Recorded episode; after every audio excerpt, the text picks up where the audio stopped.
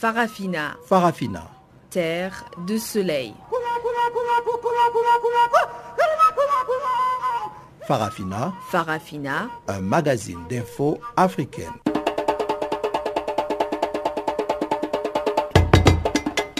Présentation Pamela Kumba.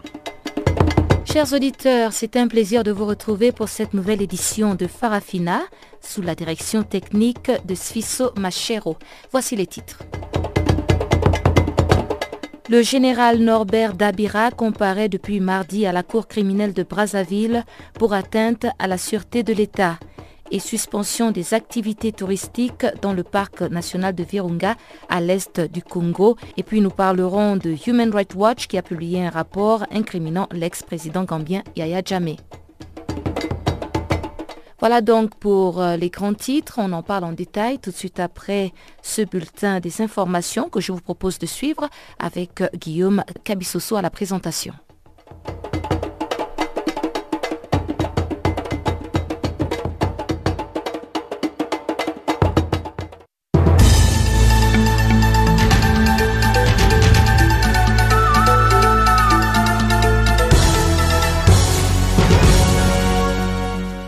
Merci Pamela Kumba, auditeur de Canal Afrique. Bonjour à toutes, bonjour à tous. Nous ouvrons ce bulletin d'information par le Sénégal où le syndicat autonome de l'enseignement supérieur a décrété à partir de ce mercredi une grève de 48 heures pour marquer sa solidarité aux étudiants suite à la mort de leurs camarades lors des chauffourées survenues mardi avec les gendarmes à l'université Gaston Berger de Saint-Louis.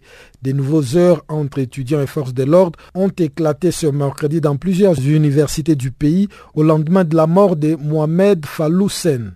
À Dakar, les étudiants ont lancé des pierres sur la police qui a répliqué par des tirs de grenades lacrymogènes aux abords de l'université Cheikh Anta Diop où des événements similaires s'étaient déjà déroulés la veille. À Ziguinchor, des étudiants ont également affronté la police qui, là aussi, a fait usage de gaz lacrymogène. À l'université Gaston Berger de Saint-Louis, d'où sont partis les troubles mardi, les étudiants ont organisé une procession jusqu'au lieu où est tombé l'étudiant tué lors d'affrontements avec les forces de l'ordre. Mardi soir, le président Macky Sall a fait part de sa profonde émotion et indiqué avoir instruit le gouvernement de faire toute la lumière et de situer les responsabilités.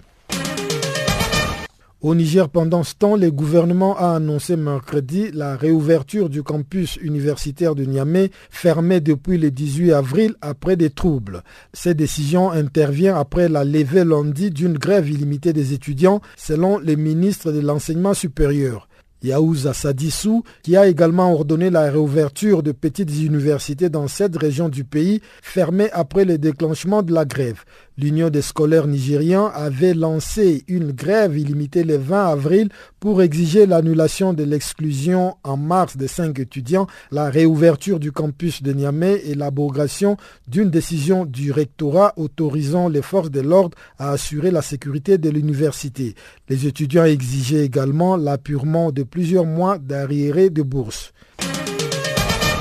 En Égypte, plus de 330 jeunes prisonniers arrêtés, notamment lors des manifestations, ont été graciés mercredi par le président Abdel Fattah al-Sisi lors d'une conférence nationale pour la jeunesse organisée au Caire. Le président égyptien avait promis en 2015 de libérer des jeunes gens emprisonnés dans l'implacable répression lancée par les autorités après la destitution par l'armée en 2013 du président islamiste Mohamed Morsi. Le président Sisi qui a précisé que sa décision a été basée sur la liste proposée par le comité présidentiel pour le jeune prisonnier qu'il avait lui-même formé à la suite de sa promesse en 2015. Plusieurs vagues de libération ont eu lieu depuis 2016 sur recommandation de ce comité. En Afrique du Sud, un homme de 26 ans reconnu coupable de plusieurs cas de viol et de violences graves a écopé de lourdes peines allant jusqu'à deux siècles de réclusion. Shadrach Zidada Shaouké a écopé ce mardi de 25 peines d'emprisonnement à vie pour 23 chefs de viol et deux tentatives de meurtre, auxquelles s'ajoutent 254 ans de prison supplémentaire pour tentative de meurtre, agression avec intention de causer des blessures graves, vol et enlèvement. Entre 2012 et 2014, l'accusé a donné du fil à retordre aux forces de sécurité dans les régions de Tembisa, Ivory Park et Kempton Park. Selon le rapport de la police sud-africaine, son modus operandi consistait à pénétrer par effraction dans les maisons des victimes et à les violer souvent sous les regards impuissants de leurs partenaires. Mais en décembre 2015, Shadrach Zidada Shaouke a été repéré par une de ses victimes de viol trois mois après l'incident. Arrêté, l'accusé a été soumis à des tests médicaux légaux qui l'ont lié à 17 autres cas précédemment reportés à la police.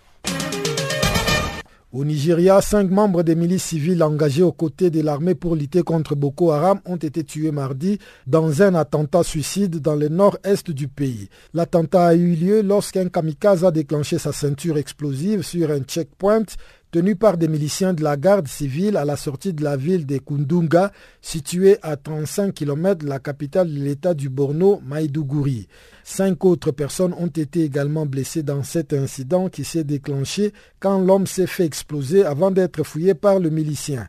En neuf ans de guerre, on estime que plus de 200 000 personnes ont été tuées au Nigeria et 1,6 million de personnes ne peuvent toujours pas rentrer dans leur foyer à cause de l'insécurité. Kudunga a été la cible de nombreuses attaques ces deux dernières années. En février, par exemple, la ville a été victime d'un triple attentat suicide qui avait fait 19 morts. Fin de ce bulletin d'information. Je vous laisse avec Pamela Kumba pour la suite de notre programme.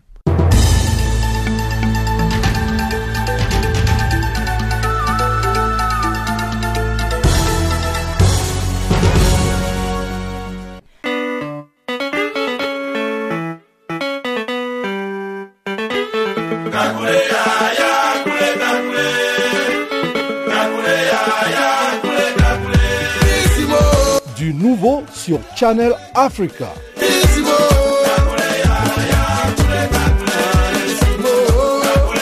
Farafina, votre programme en français, change d'horaire sur nos différentes plateformes. À partir du 1er novembre 2017, retrouvez-nous de 16h à 17h en temps universel sur DSTV, canal 802 et sur Internet live streaming à l'adresse www.channelafrica.co.za. En ondes courtes et sur le satellite, retrouvez-nous tous les jours à la même heure, 16h à 17h en temps universel, mais aussi en rediffusion de 23h à minuit. Channel Africa. Ouverture mardi à Brazzaville, comme je vous le disais, la capitale congolaise, du procès du général Norbert Dabira. L'ex-dignitaire du régime du président congolais Denis Sassou Nguesso comparaît pour atteinte à la sécurité intérieure de l'État devant la cour criminelle de Brazzaville. L'homme de 68 ans est accusé d'avoir voulu recruter au moins deux tireurs d'élite pour abattre l'avion du président Denis Sassou Nguesso au décollage ou à l'atterrissage en 2017. Chanceline Louraquois nous fait le compte-rendu de la première journée d'audience, essentiellement consacrée à une enquête sur la moralité de l'accusé. À l'ouverture du procès devant la cour criminelle de Brazzaville, le général Dabira a fait son entrée mardi dans la salle d'audience, souriant derrière ses lunettes claires. Je ne reconnais pas le fait qui me sont reprochés. Je suis devant la barre à cause d'un mensonge, a déclaré le général Dabira ancien inspecteur des forces armées congolaises et ancien haut-commissaire à la réinsertion des anciens combattants, le général Dabira est accusé d'atteinte à la sécurité intérieure de l'État. Lors de cette audience, la défense a évoqué l'immunité juridictionnelle de son client qui a été élevé au rang de dignitaire en 2001. La Cour a rejeté cette demande et s'est déclarée compétente pour juger le général. Peu avant l'enquête de moralité de l'accusé, ces quatre avocats ont exigé que le scellé du dossier soit présenté. Cette démarche a été jugée prématurée aussi bien par la Cour. L'acte de saisine de la Cour criminelle, lu par les greffiers audiencés, fait état de ce que le général Dabira est accusé d'atteinte à la sécurité intérieure de l'État. Il est un peu plus explicite. L'ancien inspecteur des forces armées congolaises aurait ourdi un complot selon un plan qui consistait à recruter au moins deux tireurs d'élite afin d'abattre l'avion du président Denis Sassou au décollage ou à l'atterrissage. Le fait remonte à 2017 et ont été révélés par le service de renseignement qui ont intercepté les conversations téléphoniques entre le général Dabira et son frère d'armée, le général Nyanga Ngatse Mbouala, jadis commandant de la garde républicaine cité dans cette affaire en qualité de témoin. Le général Nyanga Ngatse Mbouala s'est présenté dans la salle.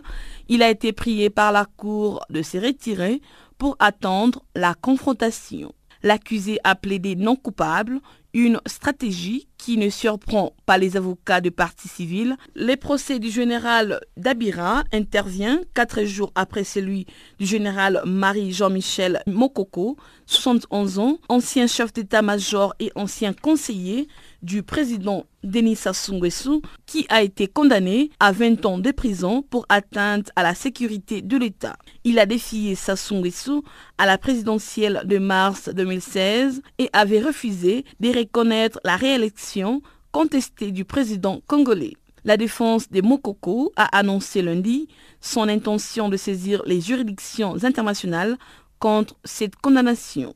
Un autre candidat à la présidentielle de 2016, André Okombi Salissa, arrêté en janvier 2017, également pour atteinte à la sécurité intérieure de l'État, attend la date de son procès. Composition du cadre national de dialogue politique au Tchad, l'opposition peine à s'entendre alors qu'elle ne dispose que d'une semaine pour remettre sa liste au chef de l'État Idriss Déby. Le cadre national de dialogue politique soulève cependant plusieurs interrogations sur son importance puisque le pays est entré depuis une semaine en pleine quatrième république. Au micro de Guillaume Kabissoso, Mahamat Amat Alabo est le coordonnateur du Front de l'opposition nouvelle pour l'alternance et le changement, FONAC en sigle. Et donc, euh, le mardi passé, il y a eu une rencontre avec euh, euh, la classe politique tchadienne. Et donc, il a été convenu de mettre séance tenante le CNDP. C'est comme ça que le président et ses amis ont convenu, revenu avec des propositions pour dire que fallait d'abord réformer le cadre avant de mettre en place, de définir ses fonctions, sa composition, sa mission, euh, sa circulation, avant de nommer les gens. Mais ils étaient pressés parce que l'Union européenne et d'autres partenaires internationaux à qui le président avait demandé le financement des élections euh, mettent la pression sur lui. S'ils veulent leur argent, il faut qu'ils mettent en place le CNDP. Donc, euh, on est revenu hier à la présidence, quand il a été demandé aux uns aux autres de mettre en place, de désigner leurs représentants au sein du CNDP, une partie des partis politiques de l'opposition euh, s'est mis euh, entre eux quelque part et ils ont formé une liste, mais ils l'ont transmise au président. Faut-il noter que ceux qui ont fait cela étaient des partis de l'opposition, mais très proches du pouvoir. Est-ce que ces conseils, euh, ou plutôt ce cadre national de dialogue politique, a encore euh, sa place compte tenu du fait que le Tchad se trouve actuellement en pleine quatrième république Oui, en effet, c'est-à-dire qu'il y a les organes qui organisent les élections chez nous, c'est-à-dire la CENI et le bureau permanent des élections.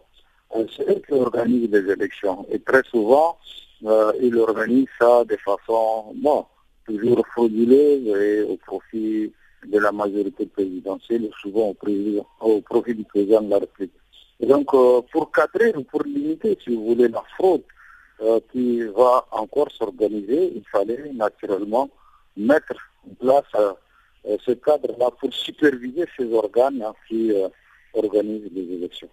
Mais ces organes qui seront mis en place euh, prochainement dans le cadre de ce cadre national de dialogue ne vont fonctionner que par rapport à la nouvelle constitution. Est-ce que vous avez donné finalement votre cutus à cette nouvelle constitution? Non, jamais. On ne reconnaîtra jamais cette constitution. Euh, nous avons tout simplement le choix de boycotter les élections, de ne pas y aller du tout et de laisser le pouvoir au MPS et ses alliés à 100%, ou bien aller aux élections et limiter au maximum la fraude. Et donc nous avons choisi cette deuxième option, c'est d'aller aux élections et d'être dans ces instances-là pour dénoncer justement le pouvoir, ses magouilles, sa quatrième république et tout ça, il faut être à l'intérieur pour le dénoncer. Le conflit interne au sein de l'opposition par rapport à sa représentativité dans ce cadre national de dialogue, comment allez-vous vous en sortir? Ben, Il n'y a pas mille façons de s'en sortir. Il faut se rencontrer, se réunir, discuter et trouver un consensus. C'est ce qu'on est en train de faire depuis ce matin. Et trouver un consensus, c'est-à-dire euh, prendre aussi de partis d'opposition qui sont finalement des satellites du parti au pouvoir? Non, c'est-à-dire euh, choisir 15 personnes euh, représentatives de l'opposition et qui pourraient défendre les intérêts de l'opposition au sein de ce cadre-là. Mmh. Les meilleurs, les 15 meilleurs. Une unité paramilitaire contrôlée par l'ancien président gambien Yahya Jammeh a exécuté sommairement plus de 50 migrants originaires du Ghana, du Nigeria et d'autres pays d'Afrique de l'Ouest en juillet 2005. C'est ce qu'ont révélé ce mercredi Human Rights Watch et Trial International. Les deux organisations internationales ont joint leur voix à des organisations locales pour demander des poursuites judiciaires contre l'ex-président gambien. Ce n'est qu'en ce 16 mai courant que Martin Kieré, l'unique survivant ghanéen connu, ainsi que les familles de disparus et des organisations ghanéennes de défense des droits humains, ont appelé leur gouvernement à ouvrir une enquête sur la base de nouveaux éléments de preuve. Cette enquête pourrait déboucher sur une demande d'extradition du président Yahya Jammeh au Ghana afin qu'il y soit traduit en justice. Selon les renseignements donnés par les témoins, les migrants, y compris 44 Ghanéens et plusieurs Nigérians, ont été transférés en juillet 2005 de la plage sur laquelle ils avaient été arrêtés vers le quartier général de la marine gambienne en présence de nombreux officiels des forces de sécurité, parmi lesquels le directeur général de l'Agence nationale de renseignement et le commandant de la garde nationale. Ces deux hauts gradés étaient en contact téléphonique avec le président Yahya Jammeh.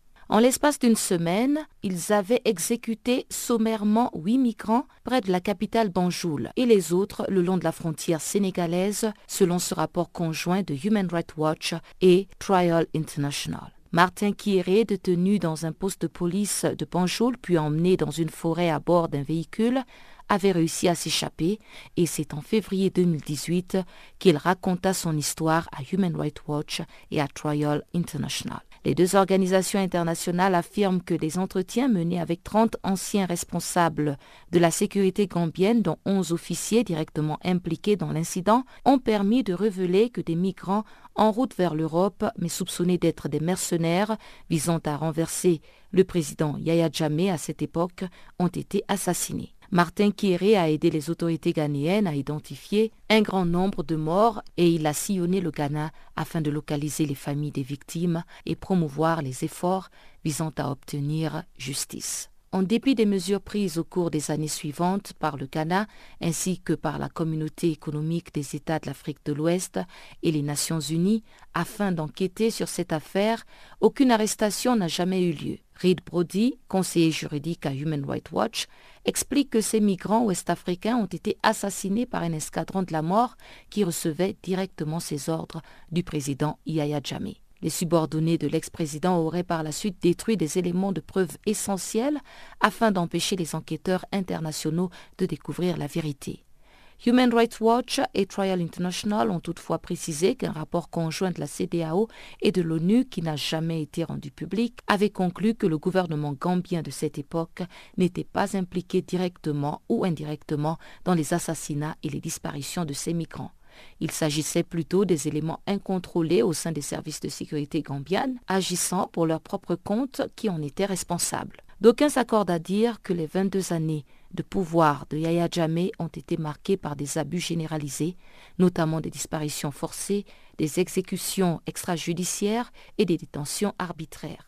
Un dialogue franc et des compromis sont nécessaires pour décrisper la crise politique qui règne en Guinée. C'est ce qu'affirme l'honorable Aliou Kondé porte-parole de l'UFDG de Selou Diallo. Il précise que l'opposition est prête à faire des concessions et déplore le radicalisme de certains acteurs au pouvoir qui campent sur leur position. Suivez Aliou Kondé du principal parti d'opposition guinéenne. J'utiliserai l'expression d'un ambassadeur occidental, je ne donnerai pas le nom du pays, il a dit mettez les mains dans le cambouis et exhumez ce qu'il y a pour qu'au vu de ça, vous regardiez un peu comment vous pouvez vous entendre. Ils ont dit, une fois que vous avez fait ça, donc vous pouvez regarder, il y a les résultats proclamés, il y a ce que aurait dû être les résultats. Donc entre les deux, essayez de négocier pour trouver un moyen terme pour passer. C'est-à-dire il n'y aura pas un acte officiel qui dise que le, résultat officiel proclamé a été modifié. Mm. Mais comme des arrangements, les transactions, comme vous le savez, après la chose jugée, les acteurs peuvent toujours se retrouver à faire des transactions mm-hmm. et faire des compromis. Et s'ils sont d'accord sur ces compromis, ce compromis s'impose à la chose jugée. Et c'est ce que nous avons dit à la mouvance. Partout dans le monde, ça se fait comme ça, que ce soit dans le domaine politique, et c'est même dit dans notre code, euh, code euh, civil. Or, le code civil, c'est lui qui permet à la société, aux hommes de vivre ensemble en paix, en harmonie. Donc il s'impose à tous les secteurs, que ce soit politique ou code électoral partout. Donc ça, c'est après élection. Donc nous, nous avons accepté que nous puissions négocier et qu'on trouve un moyen terme. Et que les résultats qui n'avaient pas été proclamés, mais c'est que sont connus de la population, donc les résultats à la base, ce qu'on appelle les comités les quartiers ou les districts qui sont donc à la base, qui sont connus de la population, que ces résultats-là soient restitués tranquillement, tels quels, en fonction de ce que tout le monde sait. Nous, nous avons agréé la mouvance, comme toujours, en fait, il s'agit de lui reprendre ce qu'on lui a indûment octroyé pour nous remettre. Alors, elle n'accepte pas le principe. Elle dit non, nous ne sommes pas d'accord. Si vous voulez, on refait les élections. On a dit, bon, écoutez, on, sait, on est resté campé sur nos positions pendant plus de mois. Nous avons fait appel aux partenaires. Les partenaires nous ont fait une proposition pour vous dire bougez un peu, l'opposition bougez un peu, retrouvez un vous quelque part et régler cette affaire, on a des échéances plus importantes à venir qui sont les législatives et les présidentielles. On a donné notre accord, la mouvance dit on a dit bon écoutez, puisque c'est comme ça, nous étions dans la rue, on nous a dit de venir pour qu'on discute, on a accepté. Le chef de l'État et le chef de file se sont rencontrés, ils ont dit bon, on arrête, on, on l'âge de guerre, allons à bout. Mais après plus d'un mois, puisque ça ne va pas, on retourne. Mais quand je lis ce qui se passe, je sais que les tractations continuent en dessous, même quand j'ai lu ce que le porte-parole du gouvernement dit, parce qu'ils savent que ça fait mal. Aujourd'hui, la situation de la Guinée, c'est quoi? Elle a été en France, la levée des fonds, plus de 20 milliards d'euros mhm. pour le financement de son programme de développement. Elle a eu en Chine un, compte, euh, une, un gentleman agreement aussi de plus de 20 milliards d'euros pour pouvoir investir. Mais tout ça, pour le moment, c'est dans les tiroirs. Parce que les gros investisseurs ne peuvent pas venir tant que dans le pays, ça, se remue. Donc le président aussi n'a pas intérêt à ce que ça bouge. Mhm. Et nous, comme on a dit, c'est notre dernière arme. Si la négociation, la première, c'est que nous voyons les partenaires techniques financiers, on les informe, on leur a montré les preuves. Ils ont été d'accord, ils ont été convaincus. C'est eux qui ont fait les premières pressions sur le gouvernement, sur le président. Et le président a accepté, donc a demandé d'aller à la CENI. Mais le groupe des extrémistes est revenu voir le président. Si tu acceptes, ce serait mortel pour nous. Donc le président est revenu sur sa décision. Revenu sur sa décision, ils sont partis dans la rue. Il y a eu plus d'une dizaine de morts comme toujours. On nous dit revenez à la table. Donc on revient à la table. On dit ce qu'on dit jusqu'à la fin. Ils disent non, on reste sur la carte départ. On retourne dans la rue. Bon, peut-être encore qu'on va revenir à la table. Et la, la, rue, pour nous, comme l'a dit notre président, moi, le président de mon parti, c'est vraiment le dernier recours. C'est quand nous avons épuisé toutes les cartes que nous allons à la rue. Mais sinon, ça nous coûte, ce n'est pas notre premier choix. Au Cameroun, le gouvernement a enfin reconnu des exactions exercées sur un milicien séparatiste. C'est le ministre camerounais de la Défense en personne qui l'a admis au lendemain de la mise en ligne d'une vidéo montrant un séparatiste en état d'arrestation en train d'être malmené par les forces de défense en zone anglophone. Voici le compte rendu de Guillaume Cabissoso. La vidéo dont il est question présente un homme couché sur le ventre dans la boue, les mains nouées dans les dos par des menottes. Il est moqué par des gendarmes sur son titre de général de l'Ambazonie. S'ensuivent des actes de torture à la machette. L'homme est frappé à plusieurs reprises sur la plante de pied avec les côtés plats de cette machette, pendant que d'autres gendarmes le maintiennent couché à la base des cuisses à l'aide d'une chaise. La vidéo est rapidement devenue virale sur les réseaux sociaux, suscitant de nombreux commentaires indignés. Le ministre de la Défense, dans son communiqué, a indiqué que la personne violentée a été arrêtée le 12 mai et été recherchée pour des actes de violence contre les populations et l'assassinat des forces de défense et de sécurité. Les gendarmes sont manifestement sortis des normes et techniques légales en pareilles circonstances a reconnu le ministre de la Défense Joseph Betty Assomo à la radio d'État. C'est la première fois que l'armée reconnaît des exactions commises par des forces de sécurité déployées dans les deux régions anglophones en crise depuis le début des affrontements fin 2017. Une enquête a été du reste ouverte pour identifier les cas échéants, sanctionner les auteurs de ces agissements contraires au respect des droits, a assuré le ministre. Le général séparatiste était activement recherché depuis plusieurs semaines pour son implication dans des actes de violence contre la population et l'assassinat des personnes des forces de défense et de sécurité. Les forces de sécurité camerounaises ont été maintes fois accusées par des ONG et des témoins d'exactions et de brûlés de maisons.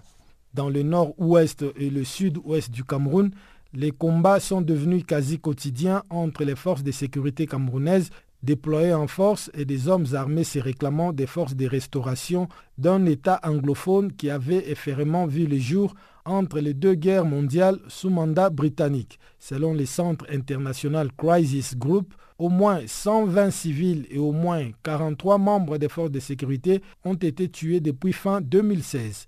Les bilans côté séparatiste restent juste à présent inconnus. 160 000 personnes ont dû fuir leur logement à la suite des violences selon l'ONU et 34 000 se sont réfugiés au Nigeria selon l'Agence nigériane de gestion des urgences. Guillaume Kabisoso pour Canal Afrique au siège du Parlement panafricain de Midrand, une banlieue de Johannesburg, la capitale économique sud-africaine, les débats sur le rapport d'activité pour la période d'octobre 2017 à avril 2018 se sont poursuivis. Le président réélu du Parlement panafricain, Roger Nkondo Dang, qui présentait ce rapport, a mis l'accent sur le gain en visibilité du Parlement panafricain au cours de cette période. Suivez un extrait de sa présentation. Chers collègues parlementaires, je voudrais à l'entame de mon propos vous présenter les excuses du Bureau de Parlement panafricain et les miens propres pour euh, tout désagrément que vous avez pu constater. Aucune œuvre humaine n'étant parfaite, je vous prie de bien vouloir nous en excuser et toutes vos contributions seront les meilleures pour que nous améliorons notre travail. Je vous présente cet après-midi le rapport d'activité comme je l'ai dit, il ne s'agit pas d'un rapport, c'est le résumé contracté de l'ensemble d'activités que nous avons menées durant toute l'intercession, c'est-à-dire d'octobre à maintenant. Les activités ont été menées par les parlementaires et le personnel administratif du Parlement panafricain sous la direction, le contrôle et la supervision du bureau dans l'exercice de ses responsabilités administratives et en matière de gestion vis-à-vis du pape de ses organes.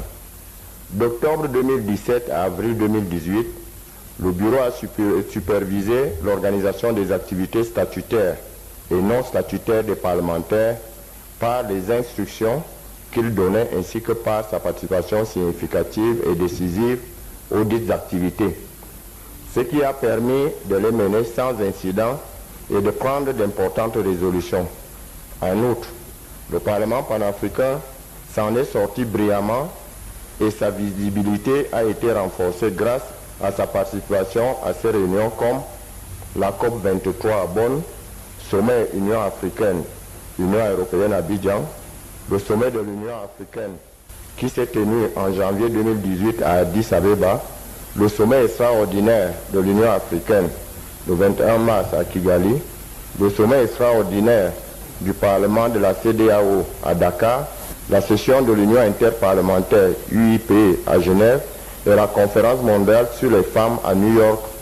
Le Parlement panafricain a organisé une activité parallèle à chacune de ces rencontres, ce qui lui a permis d'imprimer chaque fois sa marque. En ce qui concerne l'administration et les finances, les résolutions prises par la 16e réunion du bureau en mars 2018 devrait apporter des changements majeurs dans le budget 2019 du PAP. Notamment, 1. La création d'une ligne budgétaire pour chaque comité spécialisé en vue de faciliter leur travail et d'assurer et assurer la transparence dans la gestion des fonds qui leur sont alloués. 2. L'inclusion d'une ligne budgétaire intitulée Bien-être de parlementaires similaire à celle déjà créée pour le personnel.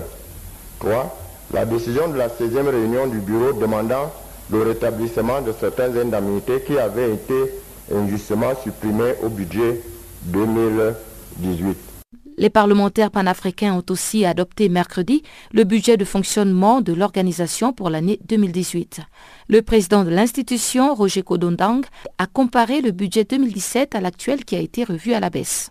En 2017, le budget de fonctionnement approuvé était de 16 461 262 000 dollars américains et le taux d'exécution s'élevait à 88% les activités parlementaires, qui sont les principales activités du Parlement, avec un budget de 5 979 296 dollars américains, avaient un taux d'exécution de 91% et les missions avec un, un budget de 1 106 825 dollars américains enregistrant un taux d'utilisation de 97%.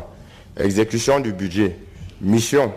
Les dépenses de personnel avec un budget de 8 580 175 dollars américains, affichait un faible taux d'exécution de 86% parce que l'effectif approuvé n'a pas encore été atteint en 2017.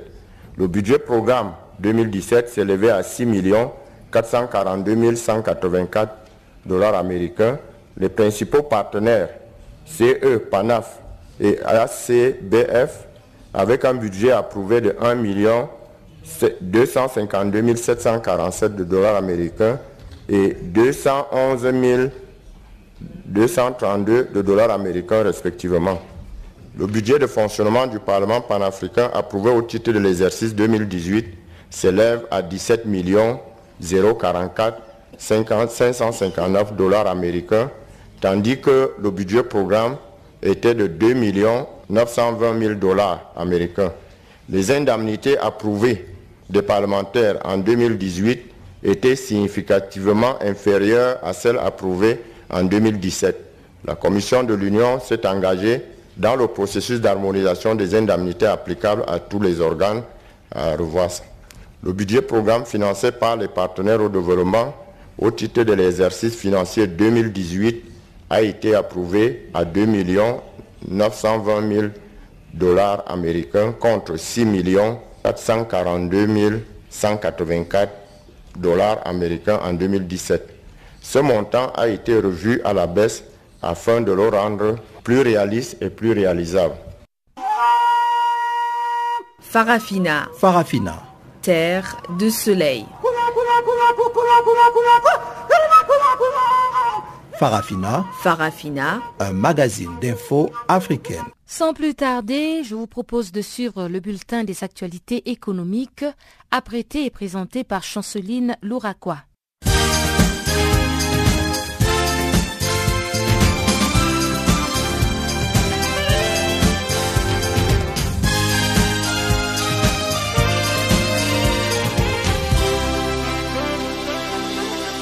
Bonjour, notre bulletin économique commence en Tunisie. Un forum économique tuniso-chinois vient de se tenir à Tunis. La Chine entend peser davantage à l'avenir dans la balance commerciale tunisienne. À l'occasion, plusieurs dizaines de patrons chinois ont fait le déplacement. Chefs d'entreprise, investisseurs, prospecteurs, le représentant de l'Empire du Milieu ont pu tous échanger avec leurs homologues tunisiens accès au marché chinois pour les industriels tunisiens, développement de partenariats sur le sol tunisien, les échanges ont été riches et animés. Prochain rendez-vous pour les industriels tunisiens en novembre prochain à Shanghai. En République démocratique du Congo, le gouvernement vient de répercuter la hausse du prix de carburant à 1000 francs congolais de plus le tarif des transports a augmenté de 40% en moyenne 700 francs congolais contre 500 francs congolais auparavant. Le ministre de l'économie, Joseph Kapika, attribue cette hausse à l'augmentation du prix du baril des pétroles à l'échelle internationale. Il a précisé que le prix du baril a connu une hausse de plus de 50%. Le baril du pétrole est en augmentation. Il n'est que normal que nous puissions subir les caprices de cette loi de l'offre et de la demande, c'est-à-dire réajuster notre prix. Si nous ne les réajustons pas, nous ne saurons plus importer les carburants et il y aura pénurie, a conclu le ministre.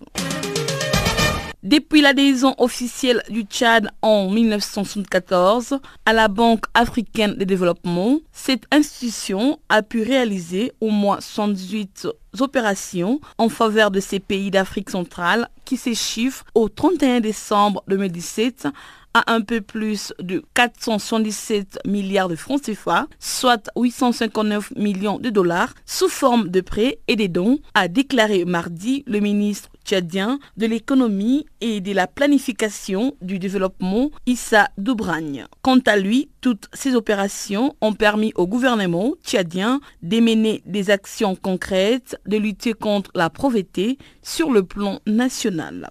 Les différentes opérations de la Banque africaine de développement touchent les secteurs du développement agricole, des transports, du développement humain et de l'éducation, de la santé, de l'eau et de l'assainissement, de la promotion du développement durable ou encore de la protection de l'environnement. Au Burkina Faso, l'Office national des télécommunications, Onatel SE, filiale du groupe Maroc Télécom et United Bank for Africa, viennent de paraffer une convention destinée à promouvoir leurs activités des mobile banking à travers ses partenariats, United Bank for Africa se chargera d'émettre de la monnaie électronique et on a-t-elle d'en assurer le traitement technique et la distribution via sa plateforme MobiCash. Dans le but de rendre ces services plus performants et plus compétitifs, Onatel a procédé en mars dernier à l'installation d'une nouvelle plateforme plus évoluée avec des fonctionnalités qui répondent aux attentes de la clientèle, rapporte le média locaux. Précisons que cette nouvelle technologie a permis de faire le transfert d'argent vers tous les mobiles au Burkina Faso et la simplification du mode d'opération. En Guinée, la société des bauxites va investir 1 milliard 400 millions de dollars pour bâtir une raffinerie d'alumine et développer une mine des bauxites. Cette société projette sa première production commerciale en 2022 et compte produire 8 millions de tonnes de bauxite par an, dont 3 millions destinés à l'exportation et 5 millions pour la transformation en alumine sur place. Garafiri sera sans doute les plus grands projets intégrés bauxite, alumine jamais réalisés en Guinée. Nous bouclons ce bulletin avec les nouveaux rapports baptisés Agriculture alimentant la transformation de l'Afrique qui a été récemment lancé à Addis Abeba, dans la capitale éthiopienne, lors de la 51e session de la Commission économique pour l'Afrique. Selon ces initiateurs, les rapports est une évaluation complète de l'état de l'agriculture en Afrique et donne des indications claires sur la façon de transformer rapidement le secteur pour tirer parti de la transformation économique et du développement global du continent.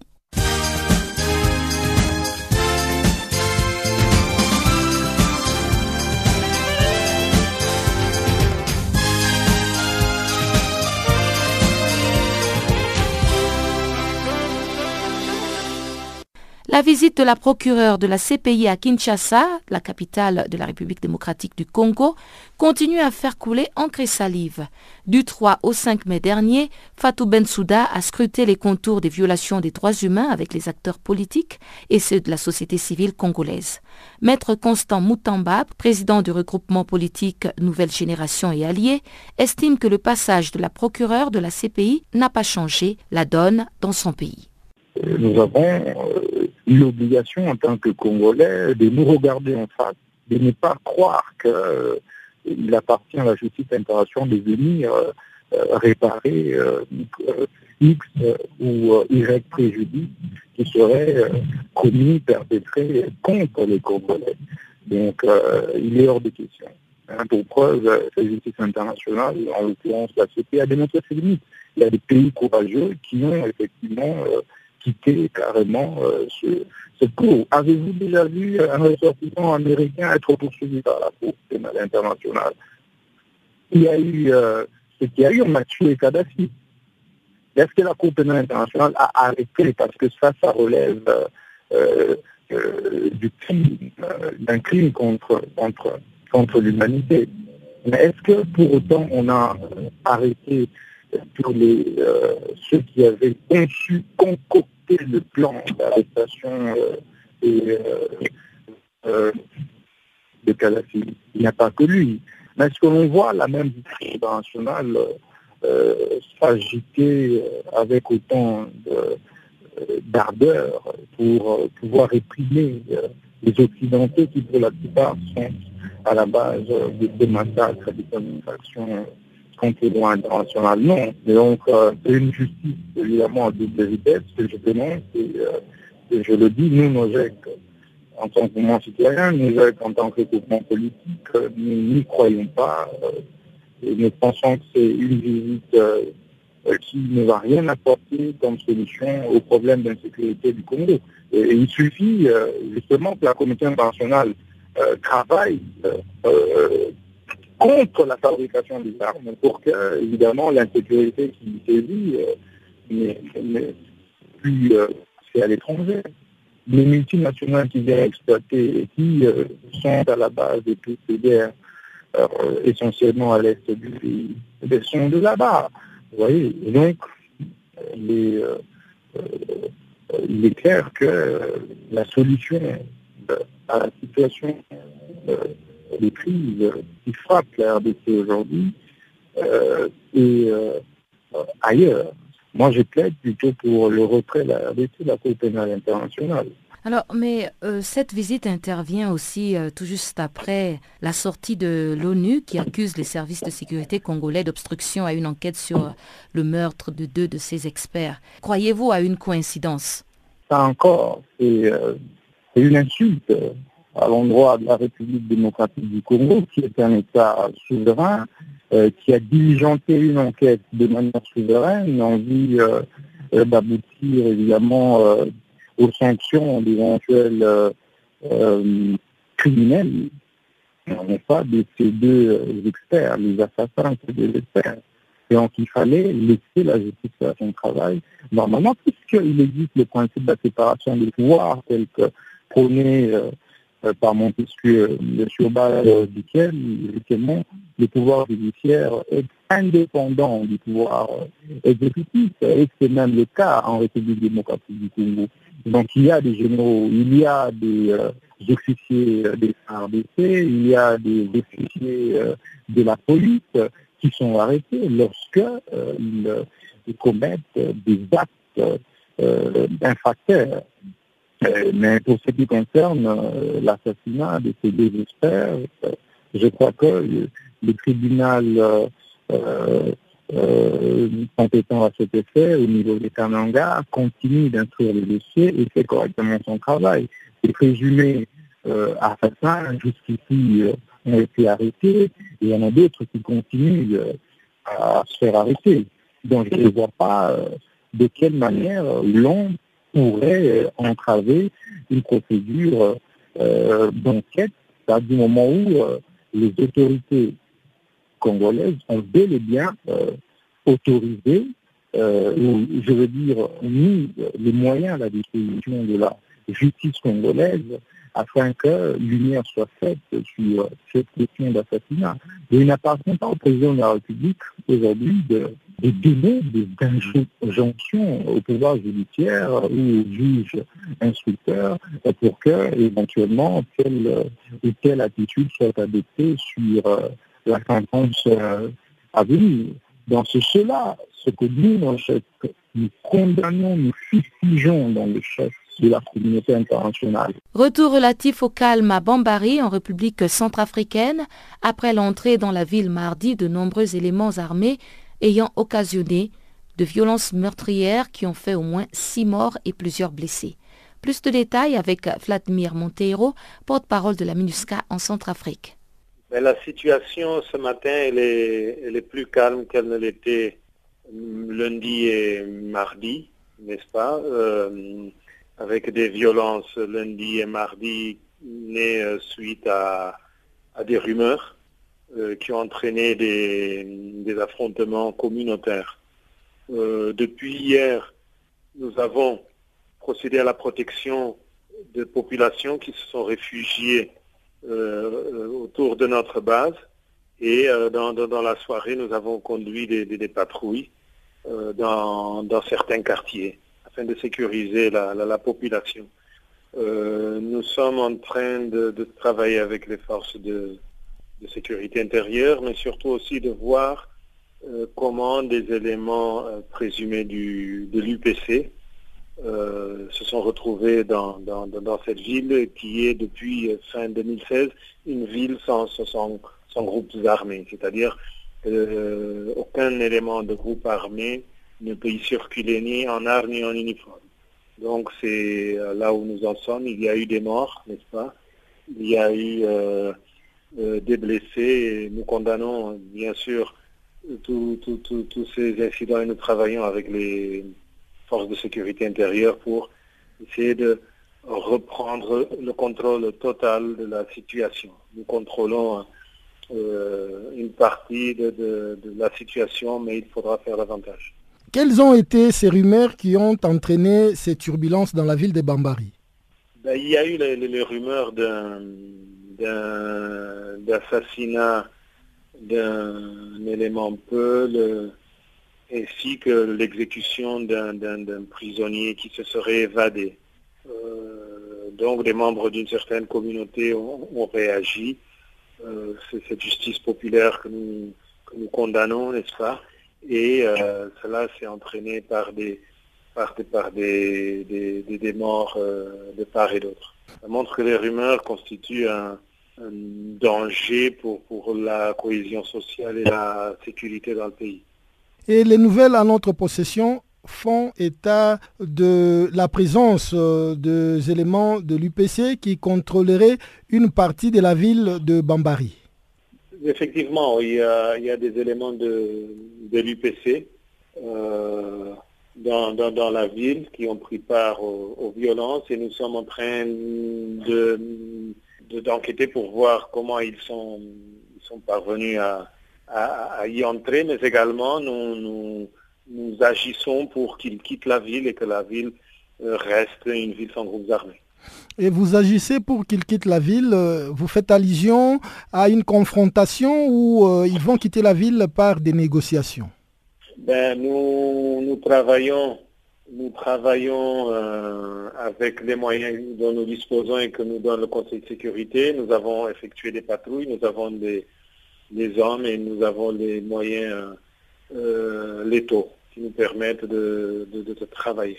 Et comment l'UPC justifie-t-elle sa présence dans cette euh, partie de la ville de Bambari? L'enquête que nous, menons parallèlement à ce travail de normalisation euh, nous, nous, le dira et on repart en République démocratique du Congo pour parler de tourisme. Les activités touristiques dans le parc national de Virunga, à l'est du pays, ont été suspendues. Cette décision de l'Institut congolais pour la conservation de la nature fait suite au récent kidnapping des touristes dans ce parc. Le kidnapping qui semble prendre une allure inquiétante dans cette région où plus de 340 cas d'enlèvement ont été enregistrés en huit mois dans le seul territoire de Rushuru, au nord Kivu, selon une étude publiée en avril dernier par le consortium Tupenge Ugeri. Reportage signé Gisèle Kaimbani, notre collaboratrice à l'est de la République démocratique du Congo. Le parc national de Virunga, au nord Kivu, à l'est de la RDC, fait de suspendre toutes ses activités du tourisme dans ces parcs jusqu'au 4 juin prochain. Cette décision fait suite au dernier kidnapping, vendredi dernier, de deux touristes britanniques, puis relancé quelques jours plus tard. Selon Joël Wengamoulay, directeur de communication de l'Institut congolais pour la conservation de la nature, tout pourra reprendre après que les conditions de sécurité soient peaufinées afin que pareil cas ne se reproduise. Donc nous avons connu le vendredi 11 mai, les activités touristiques sont suspendues jusqu'au 4 juin et dans notre temps, une enquête est ouverte pour essayer de comprendre les circonstances qui nous ont amenés à cet incident mais surtout mettre en place des mesures pour que ce soit des ne se reproduisent pas. Je présenter toutes mes excuses à tous ceux qui avaient leur réservation pendant cette période et nos équipes de sécurité travaillent d'arrache-pied pour l'amélioration des conditions sécuritaires. C'est clair que cet incident a des répercussions économiques sur notre activité et la vie et la sécurité de nos touristes n'ont pas de prix, c'est une priorité non négociable pour nous. Nous préférons perdre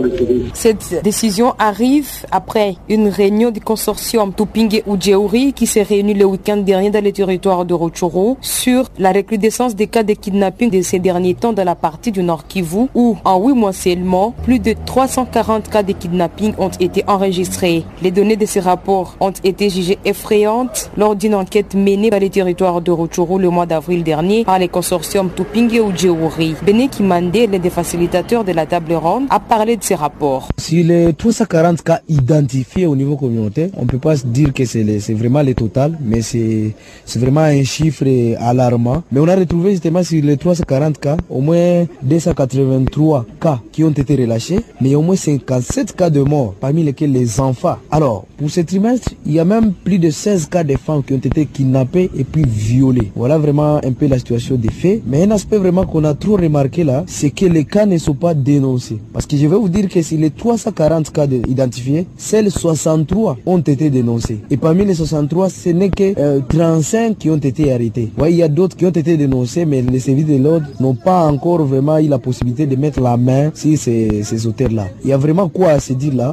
Pourquoi les gens ne dénoncent pas? Ces statistiques sont soutenues par les acteurs de la société civile qui expliquent pourquoi la persistance de ces phénomènes dans la zone. Madame Yvette Toulia. Euh, nous avons remarqué qu'il y a un certain nombre de causes qui sont à la base de ces phénomènes, qui du reste est un phénomène réel qui sévit dans notre société ici à Rutshuru. Parmi les causes, nous avons notamment le chômage. Les jeunes sont désœuvrés, ils ne sont pas occupés et par conséquent, euh, autour de ce phénomène, on constate que c'est les jeunes qui sont le plus concernés comme auteurs. Et malheureusement, ces jeunes-là sont issus de nos communautés. C'est ainsi qu'on a trouvé même dans la communauté, il y a quelquefois, la communauté devient un peu comme complice. Mais au-delà de ça, on a aussi remarqué que c'était au fait un phénomène qui est lucratif. Les gens sont très pauvres dans le milieu. Il y a plus de champs à cultiver. Au cours de cette table ronde, deux mesures ont été arrêtées par les participants pour combattre cette pratique qui appauvrit davantage la population locale. Les participants émettent le vœu de voir l'implication de toutes les parties prenantes pour voir comment éviter l'hémorragie des kidnappings dans les territoires de Rotjourou au nord Kivu. Depuis Goma, Gisèle Kaimbani pour Canal Afrique. Place maintenant bulletin des sports et Chanceline Louraquois est à la présentation.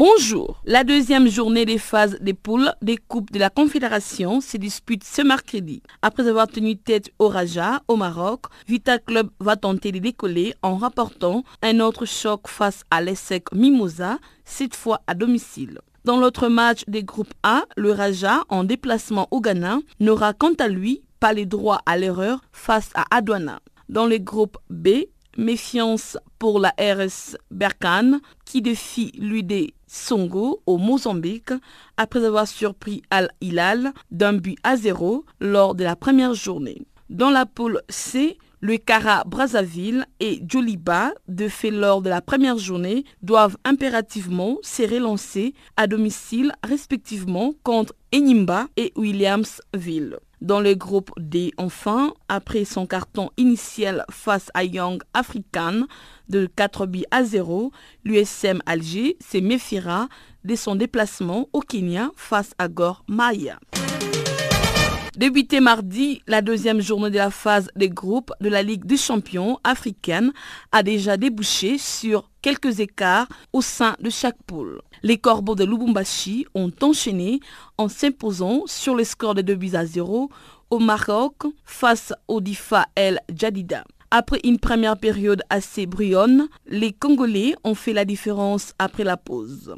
Juste après, un énorme raté d'Adad pour les locaux, Malango a ouvert les scores de la tête sur un centre de Traoré à la 51e minute. Dans les groupes A, l'Espérance Tunis a pris les commandes. Après leur bon match nul en Égypte contre Al-Ali, des 0 buts partout, le 5 et Or ont décroché leur première victoire dans cette poule en faisant respecter la logique à domicile face à Township Rolla par 4 buts à 1. Dans le groupe C, le Wydad Casablanca a fait la course en tête. À domicile, le tenant du titre n'a fait qu'une bouchée de l'Astogoport par 3 buts à 0. En attendant, Oroya Mamelodi Sandom, programmé le 22 mai prochain, c'est large succès leur offre provisoirement la tête de la poule. Notons que les Swazilandais des Mbamban Swallow ont battu les Angolais du Primero d'Agosto par un but à zéro pour virer provisoirement en tête de la poule D en attendant le match entre l'étoile du Sahel et Zesco prévu ce mercredi.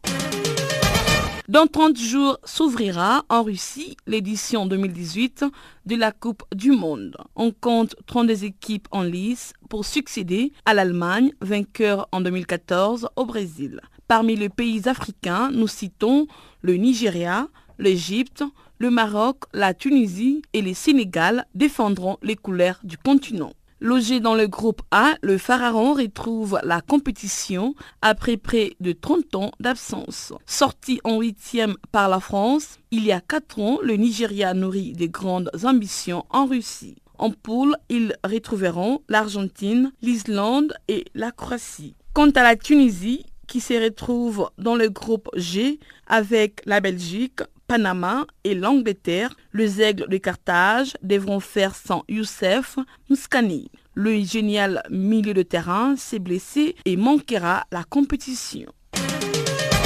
En Afrique du Sud, coupe dure pour l'Ajax Cape Town alors qu'il avait assuré l'avant-dernière place du championnat, synonyme de barrage.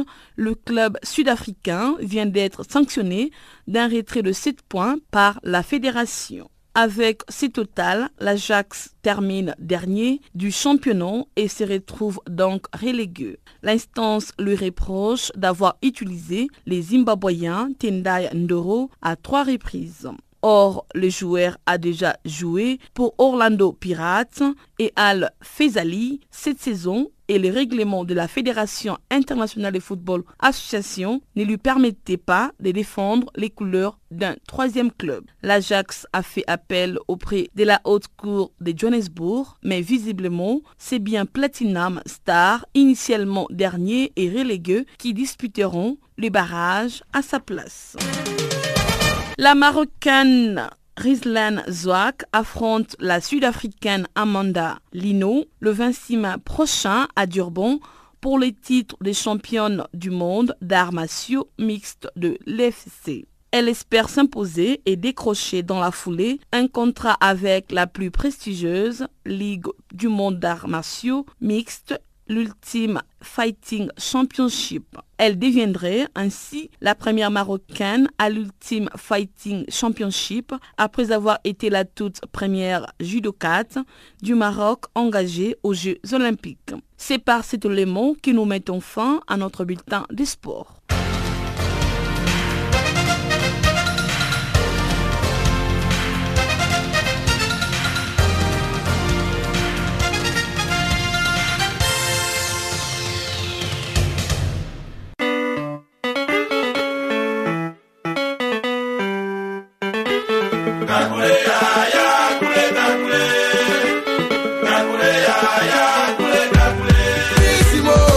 Nouveau sur Channel Africa.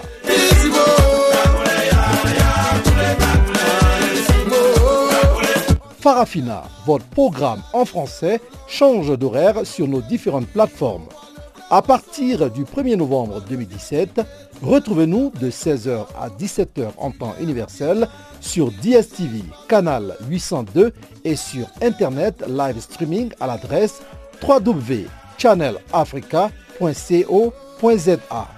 En ondes courtes et sur le satellite, retrouvez-nous tous les jours à la même heure, 16h à 17h en temps universel, mais aussi en rediffusion de 23h à minuit.